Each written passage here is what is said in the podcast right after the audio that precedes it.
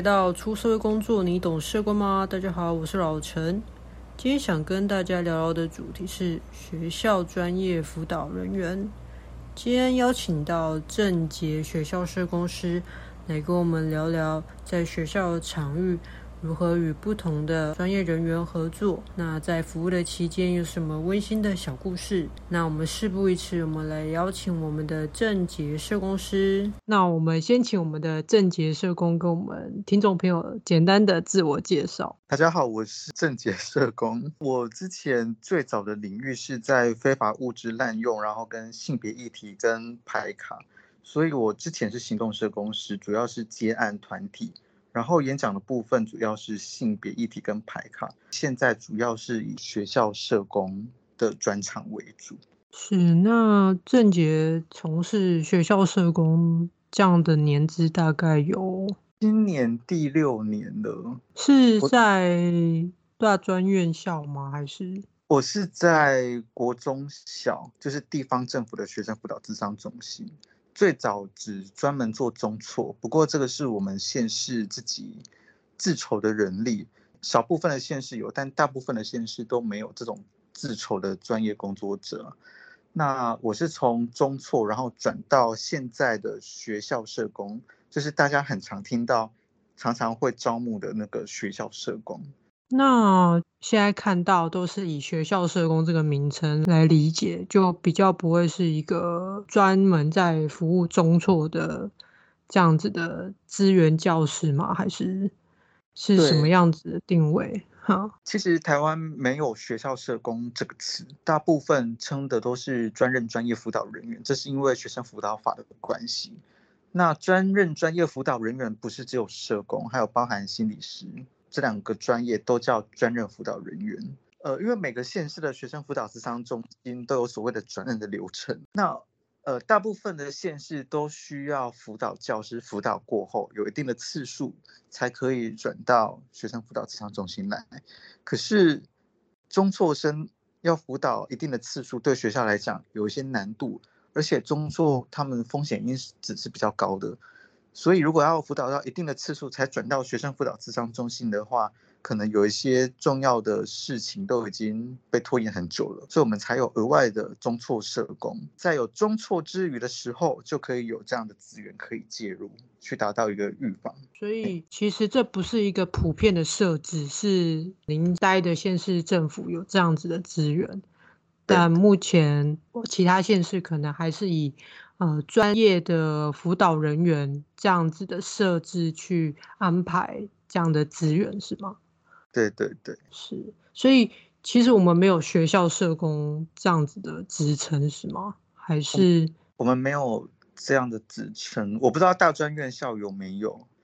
但是原则上，如果是国中小、高中职，像是教育部他们辖下的，或者是地方政府的，都会看到某一个县市又在聘专任专业辅导人员，那你就会看他的资格里面可能是要符合社工资格或者是符合心理资格。那为什么会有学校社工这样的职称出来呢？学校社工这个职称比较像是我们私底下自己在讲的一个专业上面的认同跟定位，就是我们是专任专业辅导人员，这个是因为法规赋予我们的职称，但实际上我们是依照学校社会工作的理论跟方法，在学校这个场域去实践。嗯，对，这很重要哎。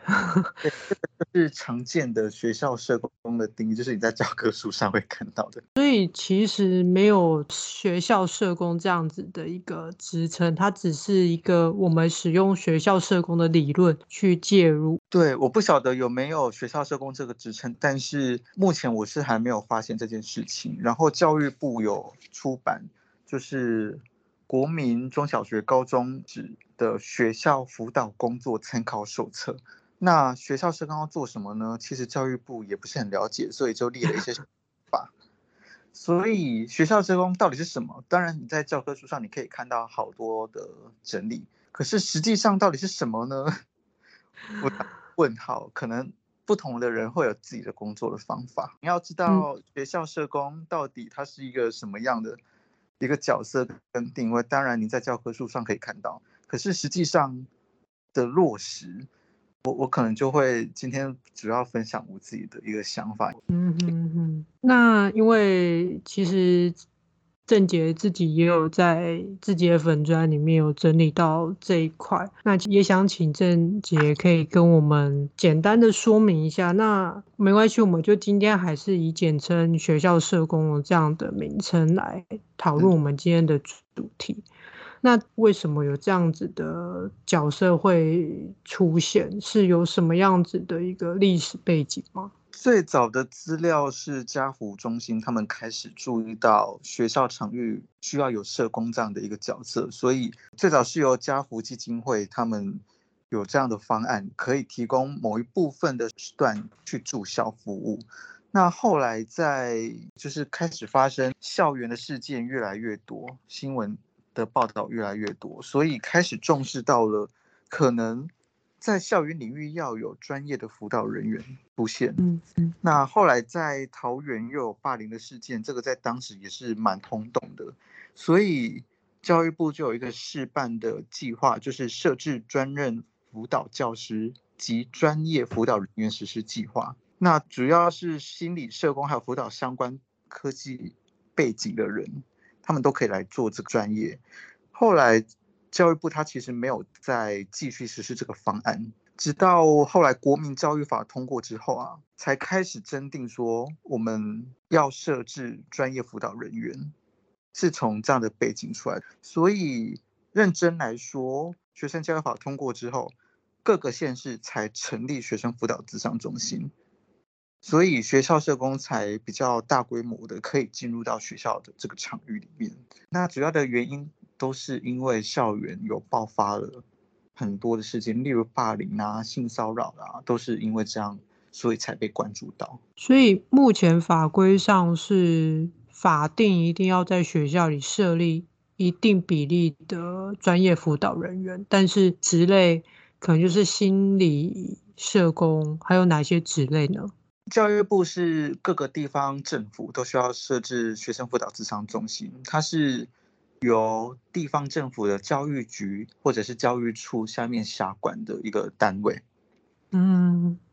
专业的条件有三个，一个是学校社工师，一个是学校咨商心理师，一个是学校临床心理师。只要符合这三类啊，你都可以符合资格。可是每一个学生辅导咨商中心，其实他们重视的专业不同。嗯，有些地方政府他们觉得他们比较需要心理师，那他们的心理师就会比较多；那有些比较重视社工师，他们的社工师就会比较多。所以没有因为学校规模大小而有一些人力比的一个分配，是吗？有的，在学生辅导法上面就已经有明定的规定了。就是辅导教师的员额跟专任专业辅导员额的人数，在第十条跟第十一条，在第十一条专业辅导人员就是班级数如果达五十五班以上，那就可以有一个专任专业辅导人员。然后在你辖属的那个县市啊，如果你有二十校以下，那又可以有一个。然后二十一到四十校有两个，四十一校以上有三个，以此类推。所以每一个县市有几个专任专业辅导人员，那是看第一个学校数，第二个班级数去做决定的配额。那其中专任专业辅导人员刚刚有提到有学校社工师，有学校心理师嘛，所以就会有这三种专业去分配人数，大概是这样。了解。我讲的只是国中小的部分哦，国中小是地方政府自己做。那另外学校社工还有其他的场域，例如包含教育部自己的，像高中只是教育部管的，那就不适用。教育部他们就会有教育部他们自己的想法。还有一个比较常被忽略的就是词汇分校，它是中介教育的词汇分校，他们可能就不受限于这一些规定，他们会有自己的一些规定。嗯，词汇分校是指附设学校吗？还是？对对，你怎么知道？我我直观的猜测。指挥分校它是从中介教育来的，也就是从中辍相关的补助来的。就是有一些学生他可能因为一些原因，他不适合呃比较主流、比较典型的学校，也就是一般的公私立学校，可能比较不适合他，他们就可以去慈惠分校去就读。那慈惠分校就是一个，他们的课程就会有别于比较主流的课程，他们可能还会有包含一些才艺啦，包含一些民间社团也可以进去教他们一些像是戏剧啦，或者是摄影等等的，他们的课程会比较多元一点。那这个就是慈惠分校，里面也会有社工。嗯，对，所以学校社工又有不一样的形式的存在，只是说大部分的员额都是我刚刚讲的国中小会看到比较多，然后再来就是大专院校。而且他们隶属主管机关又会不一样，所以他们的分配的人力也会规定也会不一样。对对。或以国中小的一个运作模式，你们的服务的流程跟服务的方式是什么样子呢？嗯，这可能很多人会问，就是为什么这个案没有学校社工师？学生辅导咨商中心的设立有一个 WISER 理论，这个是台湾独创的。怎么拼呢？是简写吗？还是 WISER 是 W I S E R， 然后现在是已经到 二点零 了。好，我我简单介绍一下这个理论。这个 WISER 它的 W 是发展性辅导。你可以把它认定为初级辅导，就是三级预防里面的初级预防。嗯哼，那它的重点就是全校做、聪明做、双赢做。简单来讲，就是初级预防的概念啊，就是从校长，然后各个处室，然后还有导师，我们一起来分工合作，做全校性的辅导工作。然后 I S E 是介入性辅导，包含个别化介入、系统合作跟持续性的评估。好，那这个就是所谓的二级辅导，大部分是由辅导教师去做相关的个案啊、团体辅导或者是班级辅导。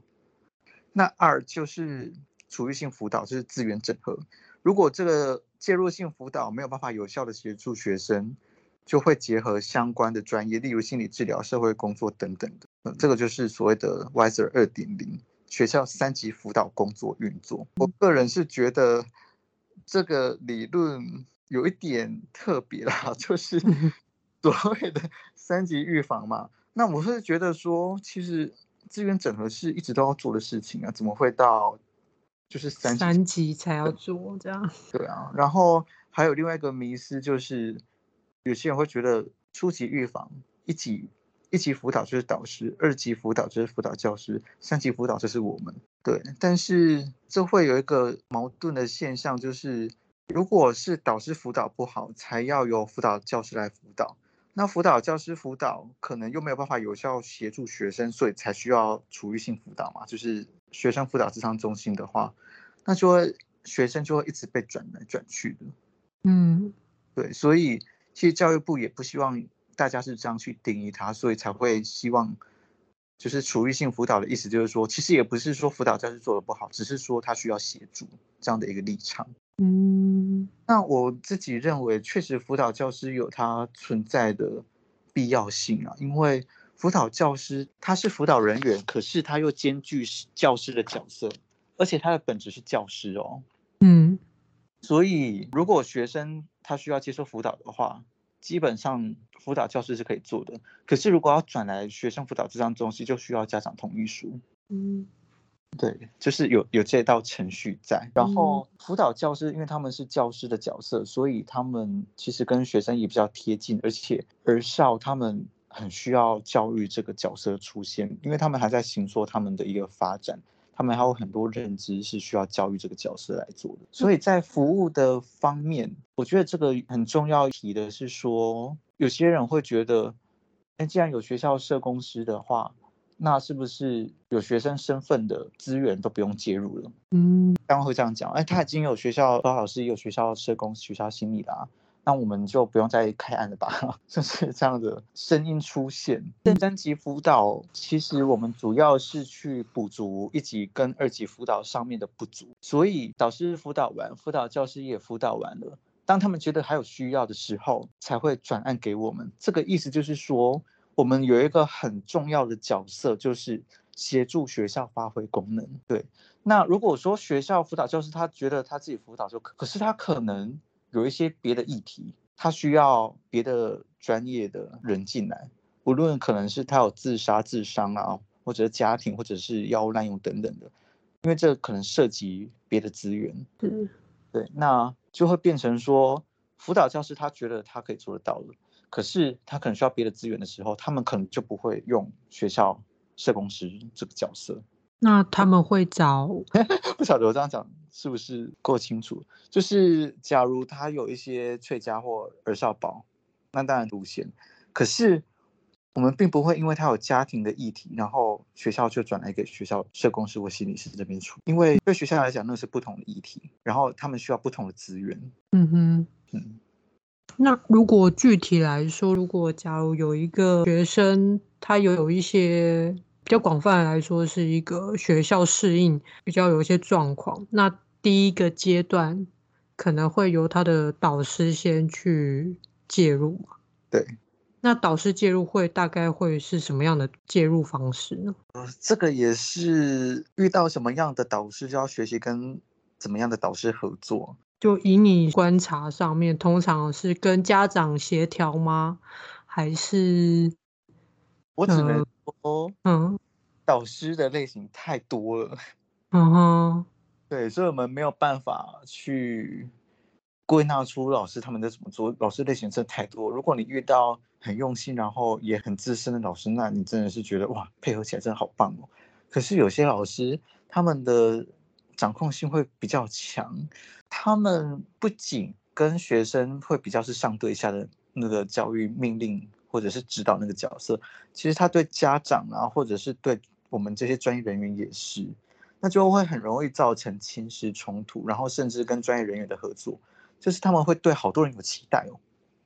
嗯，我会期待家里你要怎样，家人你要发挥功能啊，然后会希望辅导老师你要发挥什么样的功能，然后会希望学校社工心理师发挥什么样的功能啊，那个指导性是很强烈的。嗯，但是无论如何，其实导师他有一个很重要的角色，就是我们需要培力导师很重要的原因是学生他终究要回到他的班级上。对，所以导师要有能力跟那个态度能够让孩子回到班级上的时候，这个班级是适合学生生存的一个空间，这是很重要的。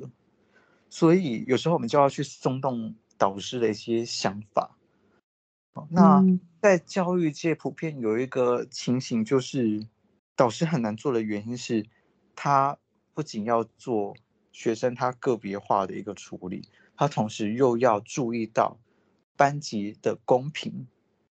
嗯，对，就是如果我要开放这个学生有特权的话，那我要怎么经营班级？是，对，所以这个是导师会比较为难的地方。那当导师他觉得他有困难的时候，他就会提到辅导老师那边去做辅导。了解，那是怎么提呢？是就也是要转介吗？还是就对各个学校他们会有自己各个学校转介的一个标准。所以会有个指标吗？还是一个比较主观性，就是认为我可能没有办法再支持这样的学生，那就会主动向辅导老师提出呃更更个别化的一个介入。嗯，指标的话也是看学校。欸，在初期的时候可能辅导教师他们很忙碌，因为导师有案就丢给辅导教师，那就变成辅导老师他们就要自己定定一些开案的一些标准。对，所以在指标上面是各校自行去定义，然后开案的形式也是他们自己去做决定。那导师、辅导老师、学校社工、学校心理会去讨论各个阶段的一个开案指标吗？各个县市跟各个学校的差异性都蛮大的。以我所在的县市来讲，哦，就是导师他转给辅导教师之后呢，那辅导教师觉得有需求，他就会申请我们学生辅导咨商中心的服务。那在这个时候，以我们县市来讲，我们一定都会跟学校去召开初评会议，然后也会找家长一起来，如果有相关的网络也会视情况找他们来一起来讨论学生他的情形，就是在不同的面向学生有什么样的议题，然后导师、辅导教师或者是学务等等的人，他们在辅导的过程当中他们的历程是什么，他们已经做了什么有效的，然后什么没效的，然后我们要怎么去理解这个学生。我们会再回来讨论这个案是不是需要开案，或者是说其实这个案学校做就可以了，只是我们再强化一下导师跟辅导老师他们的功能，那也可能就会提供咨询。每个县市的做法都不一样，要去看他们的转介的流程。了解。那导师没有办法处遇的时候，那如果到了辅导老师，那辅导老师通常会用什么方式来辅导这个学生呢？因为其实辅导教师啊，他们大部分都是辅资系毕业的，嗯，大部分的辅导教师在这样的训练之下，很常做的就是个案工作，然后跟所谓的家长咨询，嗯，这个就会跟社工的视角会不太一样，因为社工的视角是做系统工作，而且是走入社区诸如此类的工作的方法会不太一样。那有些辅导教师有注意到，其实我不能只做个案，我还要有做家长的能力。嗯，对，所以辅导教师要怎么做？大部分都是做第一个个案工作，第二个团体工作，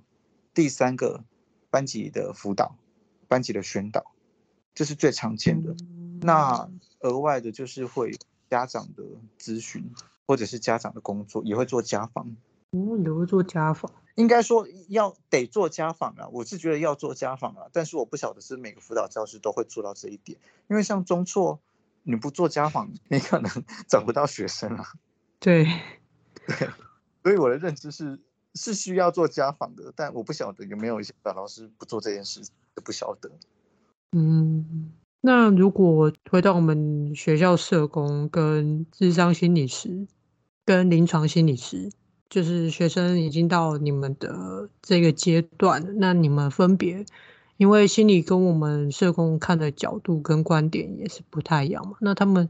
你们会分别用什么样的介入方式？我觉得这个问题很特别的一个地方就是，好像没有固一定的工作方法，尤其啊，学校社工的专业发展，我觉得很慢耶，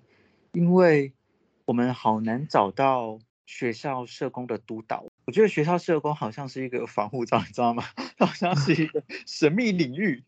很少知道学校社工在干嘛的一个专业的场域。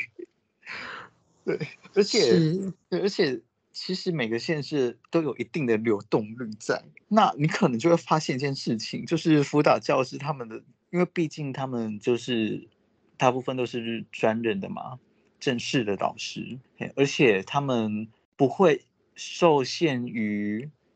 少子化的关系，所以他们的超额的方式会跟一般的教师是不一样的，也就是说他们会有保障名额在。嗯，对，所以有些老师他们在早期因为担心少子化的关系，所以他们就会去修辅导学分，然后去当辅导老师，这个也有。所以你就会发现一件事情，有可能学校社工、学校心理师好之前，但是学校辅导老师很资深。嗯。他可能比你还知道怎么做，然后你上级辅导又是去补足一二级的不足的时候，很有趣。嗯，对。然后学校社工又很难找到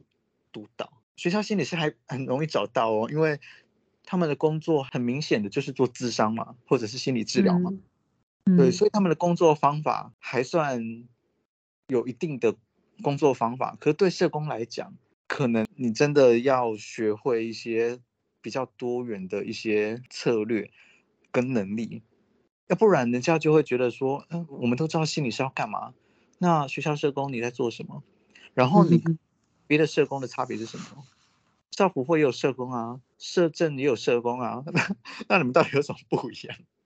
嗯，你知道我很困惑这件事情，因为学校心理师他就做諮商或心理治疗，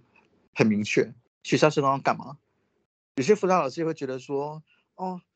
资源连结我也会啊，干嘛要社工？对，所以学校社工到底要做什么？我觉得这个问题很重要、欸，哎。对啊，就自己定位在哪里？对，所以我自己认为，就是两个核心的理论一定要掌握。第一个核心的理论就是生态系，这个一定要掌握住。然后第二个就是人在情境中跟人在环境中，这三个理论是学校社工的基础。如果你没有这个基础跟这个视野的话，你就会不晓得啊，别人他们都有明确的工作在啊，个案也有人在做了，然后志愿连结辅导老师也连结了，那我到底跟别的社工有什么不一样呢？能不能回答出这个问题？那我大概分享一下我自己的做法。我分享一个案例好了，这个案例我有经过我这个学生的同意，我才做分享的。嗯哼，这个学生在我刚接案的时候啊，他已经好几年没有读书了啊，所以要让他回到校园，一定是很困难的一件事情，因为他到处转学，他只要一中辍就会转学，因为中辍就会有人找他。所以他就会被转学。在这样的状况之下，要么就是我们持续的去追踪让他继续转学，要么就是把他留在这里。很显然让他转学我们比较轻松，对不对？对，他在临近的县市一直转来转去啊。对，但那个时候我就想说，哇，一个学生可以好几年没有读书，我觉得首先要做的一件事情，我已经没有在考虑工作方法了，老实说。嗯，我那时候想的第一件事情就是不要再让他转学了，在这个问题基础上我去想要怎么做。所以在短期的目标内，我就先跟家长谈，就是如果家长不跟我们谈没有关系，但是请务必让我们见到孩子，我们最低的标准是这样。因为那时候我的想法是，当我能去跟孩子建立关系的时候，我才有松动的可能性。如果说孩子有一些些改变，有一些些进展，那家长他才会有一些想法上面的一些改变，他可能才会觉得说，哇，可能我们的介入是有帮助的，不是只来叫他们去学校的。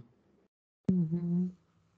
对，最早是从这样开始。那那时候压力一定很大啊，因为挂中辍挂那么久，欸，大家一定压力都很大，而且很明显的，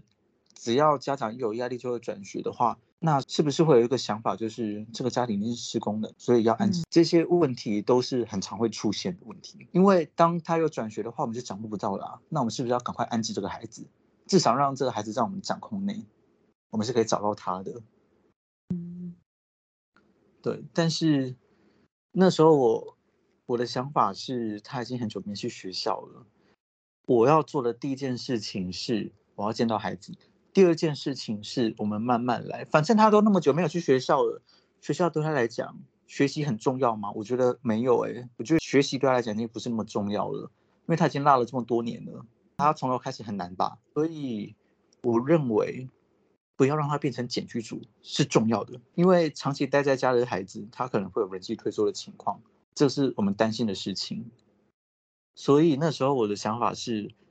先带孩子走出家门再走进学校，所以我会带孩子去附近公园走一走，然后带他去便利商店买东西，让他跟真的人有实际的接触。那他会害怕学校没有关系，我们在寒暑假的时候就带他去学校走一走，我们是这样循序渐进开始的。所以这个是一个很走进学生他的生活脉络，他的生活情境，然后把他带入到现实生活的社会环境中的一个方法。然后我印象很深刻哦，就是我那时候真的没有在管工作方法了，就是怎么做对我来讲没有很重要了，我要把学生拉出他的世界对我来讲比较重要。有一次我带他去学校走一走，然后回来的路上啊，他提到他家人以前都会去某一家饮料店卖饮料给他喝，然后他很怀念那家饮料店，那我就带他去那家饮料店，然后请他喝饮料，而且也买了他家人的份。因为我的想法是爱屋及乌，而且我不是只有跟这学生工作而已，我也要跟他的家庭工作，对不对？嗯，所以我就买了他全家人的饮料给他，然后他就问我一个问题，就是说你会不会希希望我要有回报？因为以前的人也曾经对我好过，可是他不是叫我要回报，不然就是后来会背叛我。那我就很震惊，就是这种东西你在卧谈室里面你可能很难谈到这一些重要的讯息，因为他可能也不觉得这是重要的，可是当你陪他走入他的生活当中，你会慢慢发现原来有一些重要的事情他可能没有注意到的，但是会影响他。后来他要升学的时候呢，我就带他去报到。在带他报到之前，我先带他一起去吃早餐，然后带他吃完早餐之后，我才陪着他一起去学校。像这些事情是工作方法吗？我觉得你要这样讲也对，可是对我来讲，我就是进入他的生活脉络里面，然后在他需要的时候我就会很重要。我就是这样去跟他建立关系。然后最震惊的事情是他后来他读到了前三名，这个对一个很久没有读书的孩子来讲是很难的一件事情耶。然后他又得了一些模范的一些奖项。后来他就跟我讲一件事情了，他就说，社工，我终于知道在第一次见面的时候为什么你要问我那个问题。我就问他那个问题是什么，因为我自己我也忘了。他就说，我问了一个他的问题，就是你以后长大你想要做什么。嗯，对，因为他原本他原本是毕业后就要去工作了，但是他工作上遇到了很多的阻碍，他发现了这个问题很重要，后来他才去升学。所以有时候我们可能不经意的一句话就会影响到学生。然后在系统工作的部分啊，我也会找学生出来运动，打羽毛球，然后去种一些植物等等的。然后我会把相关的单位找过来，像是强迫入学委员会啦，或者是学校啊，就找他们一起来打球，然后我们一起来种种植物，然后我们把这个植物种到学校，然后每个人一盆，然后请学生每天都来学校去浇花，去照顾这些花盆等等的。那我这样做的目的是让学生可以跟其他人有更多的连接，而且当老师他们觉得这个学生没有救的时候，他们看到哇，原来学生他打球的时候可以这样发光发热，因为他可以跟别的孩子建立关系耶，他们没有想到这个孩子可以耶，就会改变他们对这个孩子的看法。对，所以学校社工到底要怎么做，说实在的，我觉得真的很看个人风格。然后我都是先想说什么对这个孩子来讲是重要的，我在想要怎么做。然后后来因为这个孩子他原本很难被鼓励跟肯定嘛，因为说实在没有什么亮点，要怎么被肯定呢？对不对？所以后来我就送了他一面奖牌，嗯、我要告诉他，虽然你不晓得你有什么好的，但是我要告诉你，在我心中你就是很棒的。然后他就一直把这个奖牌挂在家里。嗯，就是对于一个中辍然后那么久没有读书的孩子来讲，我觉得学习真的不是很重要了，重要的是他怎么跟社会接轨。他怎么进入这个社会里面才是重要的。所以我不会只跟他谈学校的事情，可能还会聊他的兴趣，聊他的人生，聊聊他喜欢什么，然后他什么时候会难过，像这些对他来讲都是很重要的。有这些才是一个人啊，是吧？一个人不是只有学校而已。对。但是如果你只谈学校，我就有问他过，就是你觉得我们来找你都是为了什么？他说就是来学校啊。所以我就问他，你也觉得我来是因为这个原因吗？他后来想了想，觉得不是，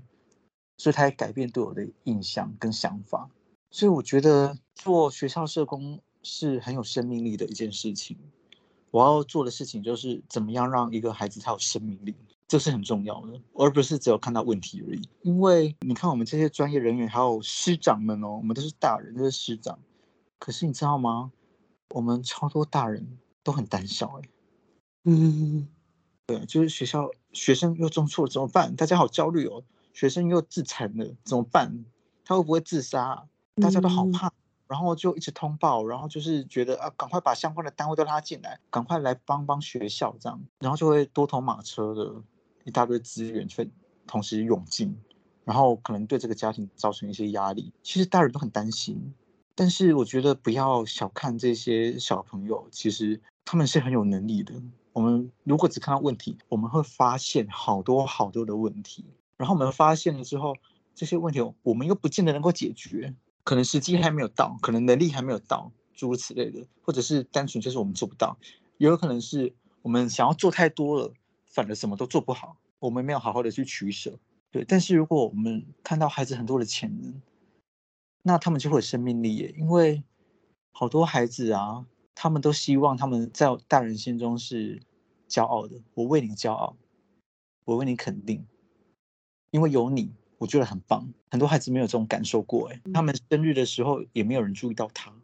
所以我会特别注意我的学生的生日哦，因为那是一个很重要的讯息，就是世界上有你真的太好了，这是一个存在的议题，有你的存在真的很棒，我记得你的生日，我发卡片跟生日礼物，这很重要。好多的学生他没有收过礼物，但他好想要哦。对，我觉得这个是学校社工可以做的事情，而且都是很没有框架的，是出自于对一个孩子的一个理解。然后我真的就是希望这个学生他长大之后，我想象他是一个什么样的大人的时候，是一个美好的画面，大概是这样子。我听完感动了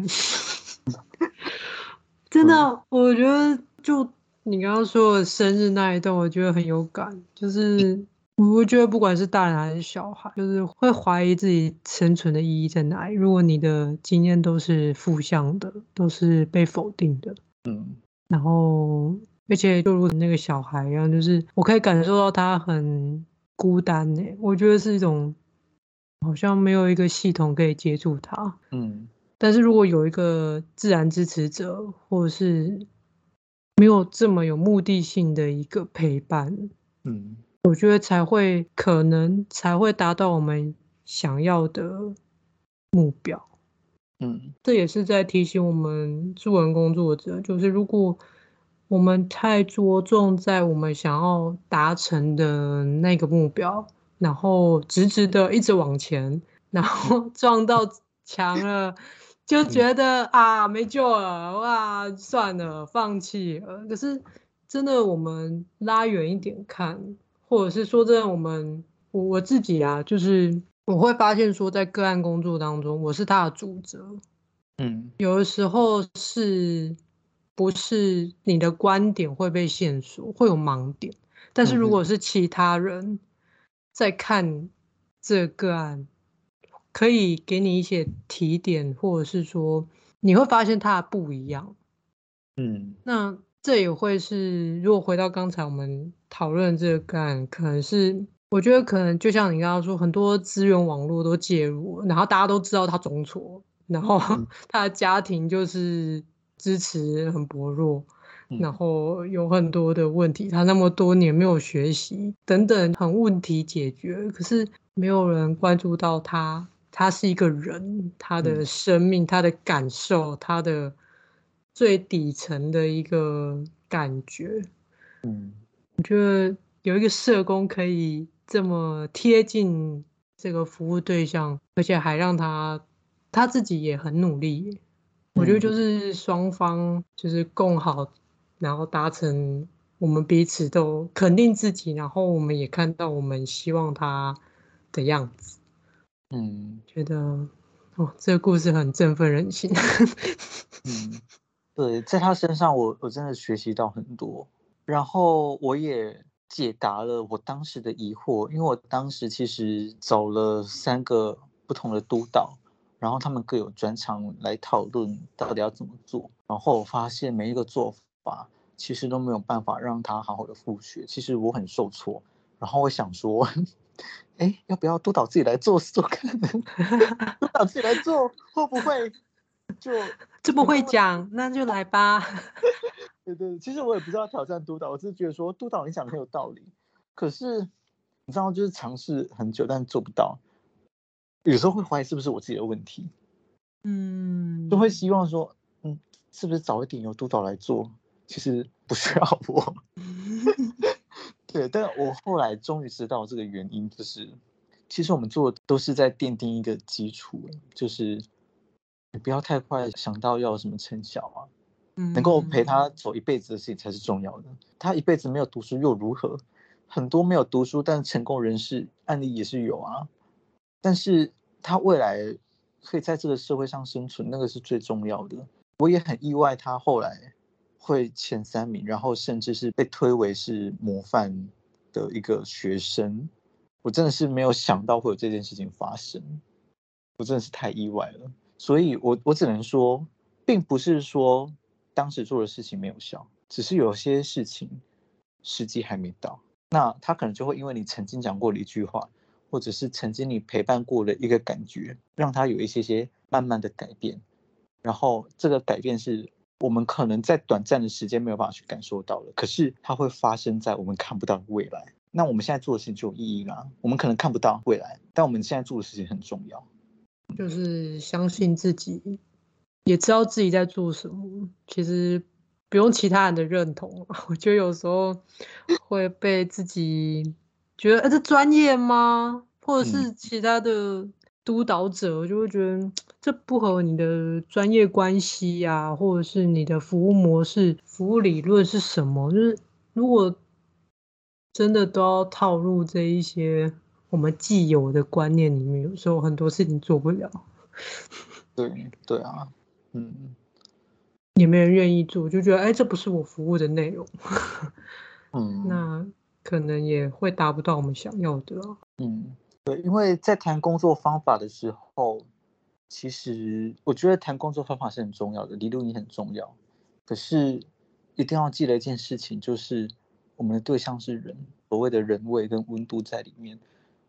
如果做社会工作没有办法用心的话，那我们不就是机器人吗？我们就是看到一个东西坏掉把它修好，不是这样子吗？可是如果当我们不是机器人的时候，我们就可以让一个人的心慢慢有感觉。那首先我得先要有感觉啊，我才能够去影响另外一个人的心，我是这样看的啊。非常认同。那刚才其实从这个例子当中，郑杰又有提到说，就是你在陪伴的过程当中，其实有不止你自己，其实你也拉了许多我们所认为的网络，但其实也不是那么的目标取向的去工作，我们都是一个陪伴的过程。那其实刚才我们这样讨论下来，有很多在我们落入所谓的三级辅导的时候，就会向外去连接其他可能是社政、卫政、司法等等的一个资源。那也想了解说，就是服务过程当中有什么样子资源连接的一个例子，或者是你们平时都是怎么样子的一个合作的模式？我觉得网络合作或系统工作这件事情，社工很强调，可是我们很少去训练或者是去讨论要怎么做这件事情。好像有转介了，有通报了，有申请的，这件事情就顺理成章的变成社工的工作。但我觉得没有那么简单，资源没有那么简单，因为资源很关键的不是资源本身，而是人，人怎么用这个资源才是重要的。那在学校的场域，学校社工一定要清楚的知道校内有什么样的资源，这个是一定要的。而且我们要做一件很重要的事情，就是有些人会谈网络合作嘛，但是我谈的是在网络合作之前应该要做的事情，叫做网络经营。这个经营是最重要的，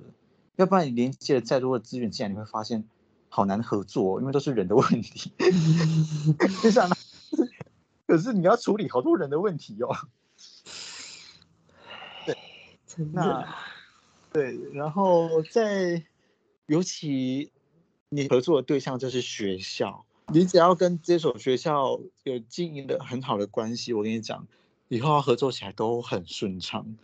因为学校流动率相对来讲没有那么高。嗯，对。然后再来是你跟其他的单位的合作也是，呃，所以像我有提到会请学生喝饮料嘛，然后有时候我可能就是在刚刚那个学生的案例上。其实我们也有想过说，如果让学生太早去学校有困难，好啊，那学生说他喜欢吃冰，我就约学校老师一起来，然后我们一起去外面吃冰，这也是一种。然后可能刚好我跟学生约下午要去学校，那我可能路上的过程我口渴要买饮料，那我就顺便买了学校老师的饮料，辅导师他们的饮料，然后送去给他们。这个都是一种友善的经营的一种方式，就是我会注意到这些事情。还有有一些很合得来的一些网络对象啊，像是母亲节的时候，我也会送他们康乃馨，就是送去他们办公室给他，这样就是我觉得这个经营不是只有谈我们要怎么工作，有时候也是人跟人之间的交流。如果我们合作的顺利的话，我们真的会开心很多哎、欸。你不用一天到晚又因为谁谁谁，然后自己又觉得说我为什么他要这样想，为什么他要这样做？没有，你合作起来很有团队的感觉。嗯。然后像是之前生日的时候，网络伙伴也很温馨，就是他跟个案我生日，然后他写卡片给我，然后他邀请个案一起写给我，这样我也是觉得哇，好贴心哦，而且又可以达到就是个案跟我的连结，跟他的连结这样，这个就是一个系统的概念，我们相互影响，我就觉得哇，真的是很棒的一件事情。在谈资源连结的时候，一定要去做经营。然后经营才是根本，而且我觉得我们也要把自己当成一个品牌。嗯，因为学校心理师的地位大部分还是优于学校社工，那一点就是做谘商这件事情，而且大家都知道他能够说出一套理论出来让人家信服，就是哇，学生的心理状态就是这样。那学校心理师他们就会有一个品牌，就是他们是值得信任的。对，可是我是觉得也不用用专业来作为一个品牌啊，我觉得我们每个人都是自己的品牌啊。我们做出自己的名声出来之后，我们就可以获得很多人的信任的，而不是因为你是因为学校社工师所不信任你。我觉得从个人去出发的话，你不用大家认同社工，大家自然就会认同社工了。嗯，所以有时候学校的教职人员他会问我，他会说：“哎，郑姐，我觉得别的单位的社工是不是都很凶啊？”然后他们就会说别的单位的社工都好难合作，然后就有一个辅导主任他就讲说你是专业的社工，你可以告诉我这是怎么回事吗？我说哇，原来我被他们认定为专业的社工、欸、我受宠若惊，你知道吗？因为学校社工很难会被会被这样讲。好，那我就知道，好，在社工这个领域，我是被这个辅导主任所信任的。我就觉得，哦，原来这个就是所谓的信任哦。对他们来讲，我就不是一个呃很会吵架的社工，我是一个当他们需要的时候，我能够说出一个所以然，然后能够给他们一些建议的一个对象。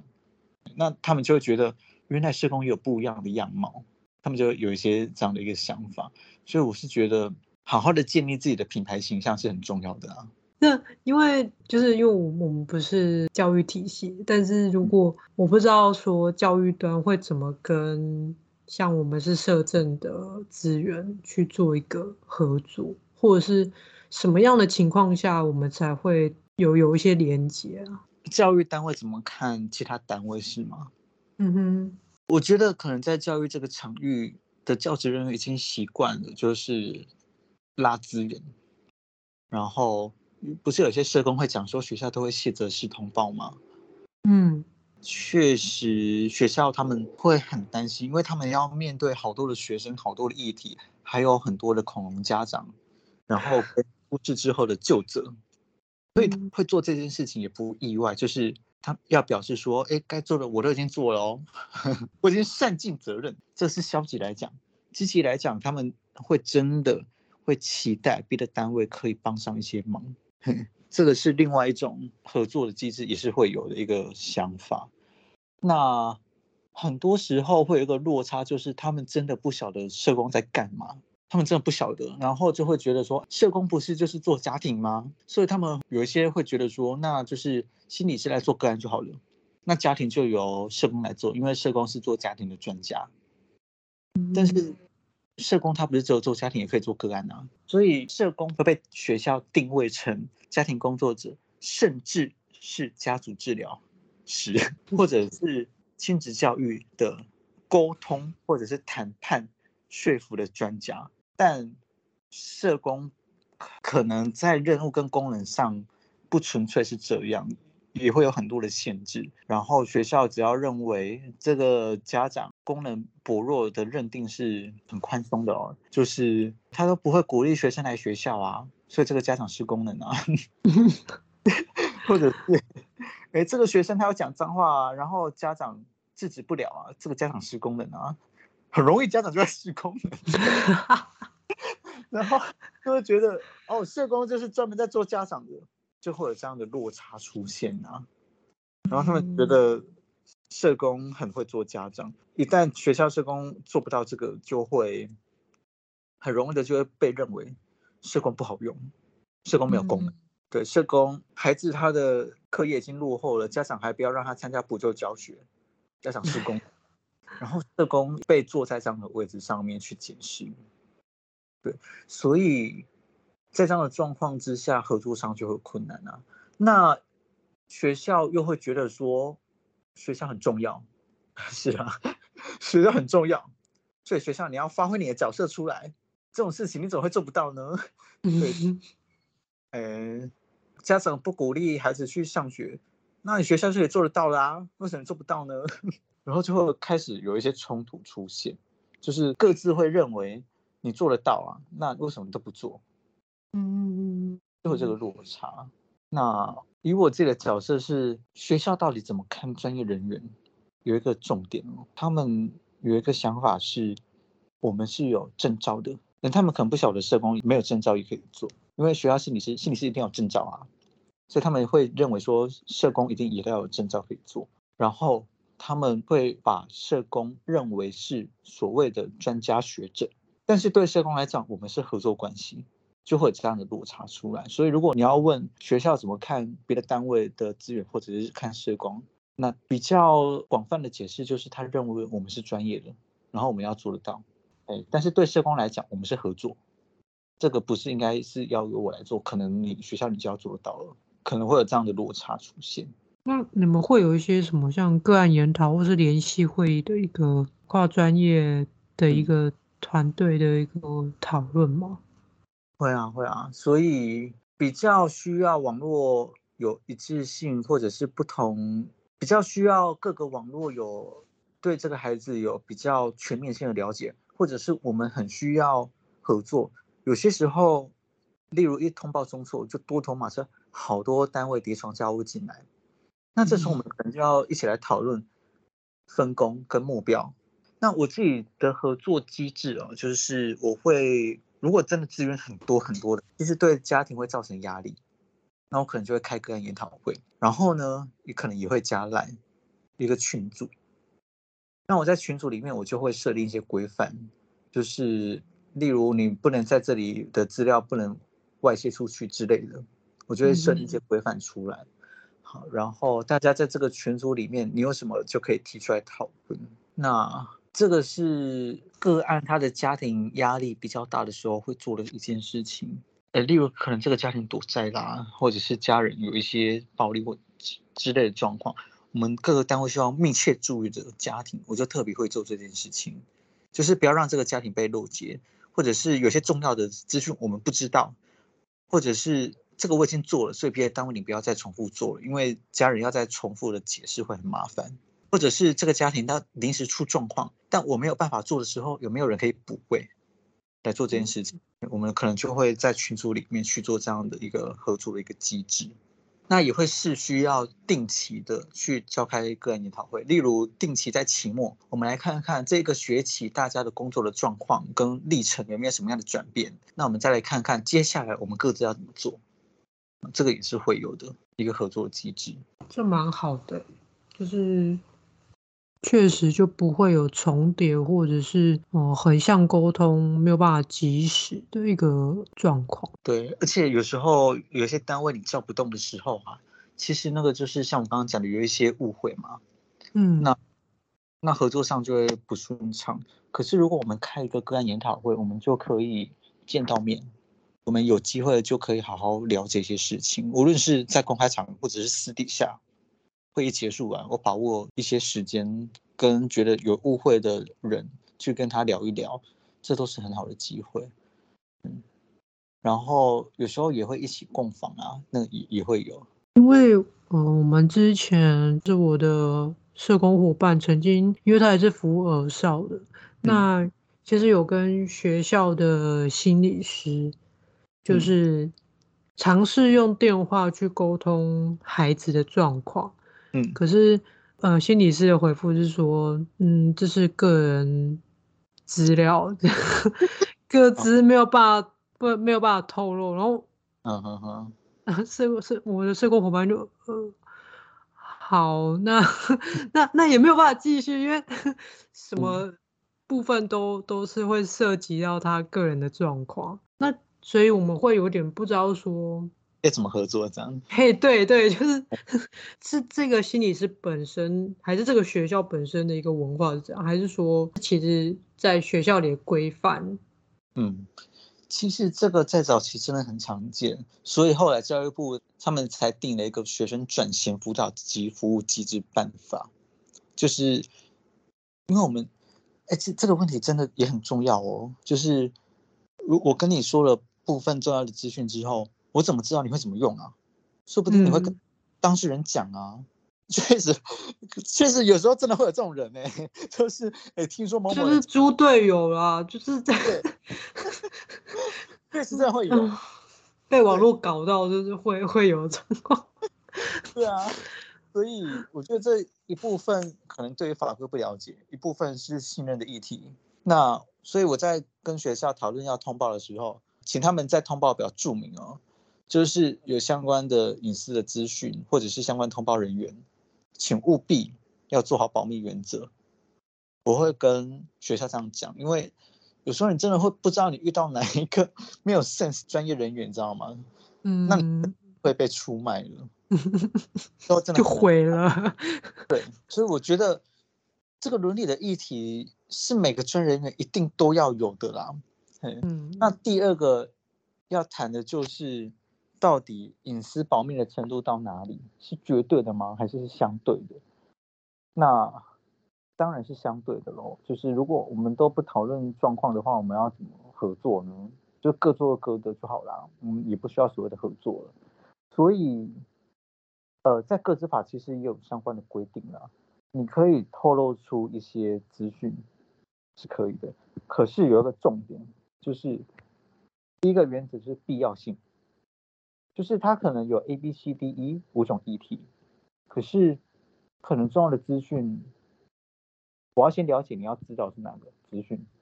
然后再来是我要透露的是哪些资讯，我不会 A B C D E 都告诉你。嗯，这是我们合作的机制了嘛？就是你需要这个，那我可能就会给你这个，或者是我会觉得说你可能忽略某一些讯息，所以我提供你别的。嗯嗯，这是合作很重要的，就是资讯上面的澄清。第二个是最少量原则，也就是说我不会告诉你很细节、很 detail 的事情。可是我会告诉你我的观察是什么，例如这个个案他很防卫，他很怎样怎样，但是我不会告诉你他很防卫是因为他跟我讲什么什么什么，没有就太细节了。嗯，我会告诉你说这个个案的防卫的原因，有可能是因为呃关系的建立还不够稳定，或者是他需要比较轻松自然的情境，他比较能够有办法自我揭露。那我就不要告诉你说，因为个案有告诉我。你都跟他很目标导向的谈，他觉得压力很大，好受伤啊！对，他就对他就别这样讲，可他可以跟你讲说，个案他需要比较轻松自在的情境底下，他会比较放松一点，所以我会建议你，你可以跟他聊一些他的兴趣，诸如此类的。这就是沟通的一个艺术了嘛。我我可以告诉你有帮助的讯息，可是同时我又不会出卖个案的，所以能不能讲一定是可以讲。而且相关的法规也规定你可以讲，个资法或者是伦理守则也有讲，所以要么那个心理师他不是很了解法规跟伦理，要么就是他可能有自己的一些想法，所以他用这个理由去拒绝，有有这个可能性。程度的揭露啊。对，那如果说你真的觉得合作非常困难，他就是守口如瓶，那就简单开个案研讨会啊。嗯，对，转衔机制也是。这样设置的，就是如果你两校之间的合作真的有一些状况，那我们就开转衔会议。对的，就是刚才那个案例，后续他就说，那就请你，你有什么问题就我们就开个案研讨，然后发公文过来。对啊，好的，这可以比较保障彼此啊。嗯、那如果你合作也很顺畅，当然就不用那么麻烦啊。就每个专业的界限。对，其实这件事情也不是只有在合作上会发生而已。我也会跟我的学生讲，我在什么样的状况，我可能会跟家长联络，会跟老师联络，这也是一样的意思啊。就是不要让个案觉得他隐私被出卖了。然后我会告诉他说，我在联络谁谁之前，我会先跟你讲，然后我会跟他讲什么事情，然后我会跟你讨论有哪一些是你觉得一定不能说的，然后哪些你觉得可以讲的，或者是我会先用一下我的讲法给你听听看，你觉得这样讲可不可以？会用这样的方式。所以就是我跟个案工作的时候，如果我需要做家长或其他老师等等，我也会让个案知道。所以我觉得这是各个在合作上，只要涉及其他人的知情同意或者是隐私保密上沟通的艺术。你可以把话讲，但你以后不会让个案或者是让别人有一种可能会去评价谁怎么会这样讲，对谁有负面的评价那种感觉。因为我们合作其实就是搭桥梁，我们希望搭桥梁的过程可以顺利，所以个案他可能对你有不好的想法，但是没关系，我用的是比较正面的方式让你知道。就是各个网络之间的合作，我觉得也是需要这样的讲话的艺术。好，那我们到了访谈的尾声，但还是要请我们郑姐，就是从事这个学校社工这个领域其实有一段时间，那有没有觉得在这个场域或者是这个结构底下有一些在实务上有一些困难，然后认为有没有什么更好的一些建议、嗯、或者是说你觉得在投入这个领域里面对于你自己最珍贵的一个经验是什么，收获是什么？嗯，我觉得学校社工有别于其他的专业的一个很大的挑战，就是只要是学生身份都有可能会是成为我们的个案，所以不限他什么议题哦，例如他可能偏差行为，可能是性平什么什么之类的，无论是什么议题，只要他是学生就可能到我们手上，那就变成我们要懂好多好多的议题哦，这对我们来讲其实挑战很大。那可能我这个案我已经处理到一定的程度，我已经对这个议题快要上手了，那可能就需要结案了，或者是同样的议题我可能没有足够的个案量让我去整理，那我就变成说我要只去面对各种陌生的议题，我觉得这个是很大的挑战。嗯，再加上学校社工督导又不好找，所以怎么样让自己可以有各种不同议题的认识跟持续的学习，这个很重要。那这样要怎么办呢？我个人的经验啊，就是我我们现在有一个很好的做法，就是如果我们的个案就要延长辅导次数的话呢，我们是要提出延长的申请，那我们就会请外聘的督导来跟我们讨论我们的辅导历程跟呃接下来的目标。所以我会在大概延长报告或者是在个别督导或者是团体督导的时候去整理这些辅导历程。我觉得这件事情超重要的，因为我们在整理这些历程的时候，我们才可以看到一些我们忽略掉的讯息，或者是我们的盲点，或者是有些新发现。所以不是说个案记录不是很重要吗？我觉得个案记录对学校社工来讲很重要，因为当你有这些记录之后，你才知道你自己在干嘛，所以你才可以把它整理下来。这个整理是有系统的整理，它可以系统化的去呈现我们的所作所为跟我们的理念是怎么结合的。然后当整理完了之后，我们再去做督导，我们才有办法对这个议题有比较突破性的理解。也就是说，我以后在遇到这样议题的孩子的时候，我可以更快的去进入工作状态，因为毕竟我们的对象从幼儿园到国中、欸、这个发展阶段如此之大，他们会遇到的议题非常的广泛，我们真的没有办法什么都懂。所以如果你要有一些进步，要有一些进展的话，不是有些人会讲说有些人做了一年，但是他的专业有三年程度嘛，而有些工作三年但是也只有一年的程度。我觉得跟很多因素都有关、嗯、但是如果要让自己在短时间内有很多的进展，就是你年资越高，你专业程度越多的话，我觉得不是只有做而已，一定要做整理，要累积跟整理，你才有办法系统化的去理解这个议题，然后遇到类似的情况的时候，我们才有办法去提供学校相关的资讯跟服务。这个是对学校社工来讲很挑战性的，但是我要告诉大家，你也不用害怕，因为很多学校社工师跟学校心理师都很资浅。对，大家都很资浅，然后光是你在面试在模拟演练的时候，就大家都屁屁叉了。对，因为大家尤其学校社工对于学校这个场域太陌生了，真的不知道学校社工在干嘛，都会很紧张。所以真的不用担心，就是基本功就会很重要，像我讲的生态系统，人在情境中，人在环境中，这个一定要掌握住。那如果你在面试的时候模拟演练，记得建立关系很重要，你要让这个孩子觉得谈完之后，我下次想继续再跟你谈，原则把握住。对，那谁管你要聊什么呢？对，你也不一定要展现出你这个专业的技术到底有多强，但如果要示范的话，我还是可以示范一下。举例来说，我会很常问家长的一个问题就是，你会这样对孩子，你想做的目的是什么？你希望达到什么样的效果？家长就会讲嘛。然后接下来就第二个问题，我就会问说，你实际做完了之后有效吗？通常没效嘛，才会到我们这、嗯、然后接下来我就会讲说，对，所以我就会觉得没有效的事情就不要再做，因为做更多你只会更累，然后跟孩子的关系越来越差，越来越远，这个都不是我们想要的。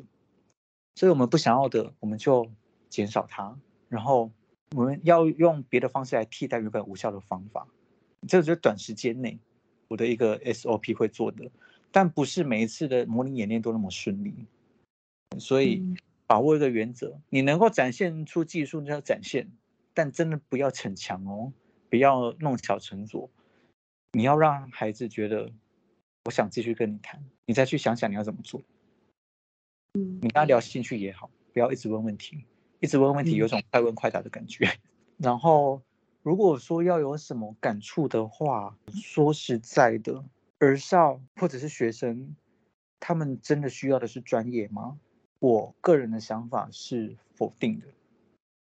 我个人认为学生他们不见得需要一个专业的工作者，他们的生命中只要有一个贵人就够了。然后学校社工进场之后，一定要思考一件事情，我跟其他的大人有什么不同？如果我跟其他老师都一样，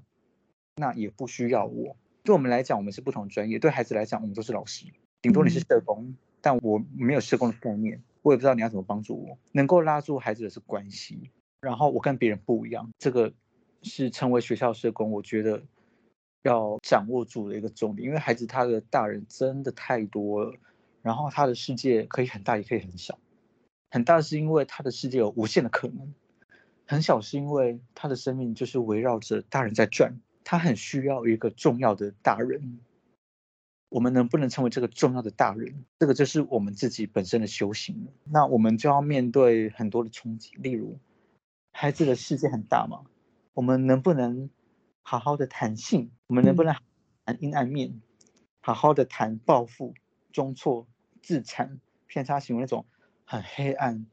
然后大人都很害怕你以后会成为这样的人，恐怖情人，你以后会不会杀人的那种人。我们能不能勇敢的跟孩子聊这些话题，然后不要害怕，我们跟其他大人是不一样的。然后只要你有一句重要的话，你就可以影响他一辈子。所以我觉得与其你在想你要怎么成为一个专业的社工，倒不如想想你要怎么样成为一个重要的贵人。那这是从我们自身的修行开始咯。嗯，我们必须要放下我们很多所谓大人的框架，然后重新去理解孩子，让孩子有主体性，我们才有影响力。所以我们一定要成为一个稳定的课题，然后让孩子认同我们，信任我们，然后觉得对我们是安心的，觉得好啦，你这个大人我就是追随你了啦，我就是信你了啦。因为他大人真的太多了，太这样的人出现。嗯，这个大概是我这几年的工作最大的感触。是，我也觉得就是很多助人者，就是因为很多服务对象可能这一辈子认识了太多社工啊，嗯，那或者太多的网络，那我们的不一样在哪里？我觉得这也是我们很重要的需要去行事的地方。如果大家的观点都是在同一个地方，关注的议题都是一样的，那孩子一样，那你跟这些大人如果都一样，那为什么我凭什么要跟你工作呢？我要跟你有不一样的专业关系呢？嗯，对，要耐得住跟学生磨，然后这个是一个跟时间拔河的工作，因为我们要对学生有影响力，一定是慢慢的、慢慢的在他生命之中去置入一些我们想要给他的一些很重要的核心的价值。我们真的需要跟时间拔河，就是陪着孩子一起长大，而且要相信小孩是充满希望的。就是如果我们大人都不相信他会变好，或是我们助人者都不会觉得他会变好，那他真的不会变好。对，有的时候真的会觉得说，其实跟很多网络接触，就发现他，嗯。可能心已经死掉了，就是已经麻木了，你知道吗？他就这样啊。哦，嗯嗯嗯。所以你给你的服务对象的一个感受，他也会有感觉。那你都不相信我会改变，那我干嘛要改变？嗯，对，对吧？我自己的那个学生的看法就是，因为他其实中错了好几次嘛，因为可能会复学，然后可能又再错。那其实他再错，对我来讲，我也会再错，挫折的错。嗯，其实我注意到一件事情哦，当我也再错的时候，其实学生也他也同样对自己很挫折，他也会觉得说，嗯、他自己怎么就做不到了？嗯，这样的。所以我觉得，当社工很需要去寻求一些专业的资源，要去找给自己一些帮助，然后也要注意到。其实这个挫折不是只有我们有，可能个人也是这样对自己很挫折的。是，好，今天很有收获，很有感触。那谢谢郑杰今天的访谈。那我们今天的访谈就到这边。好，谢谢，谢谢。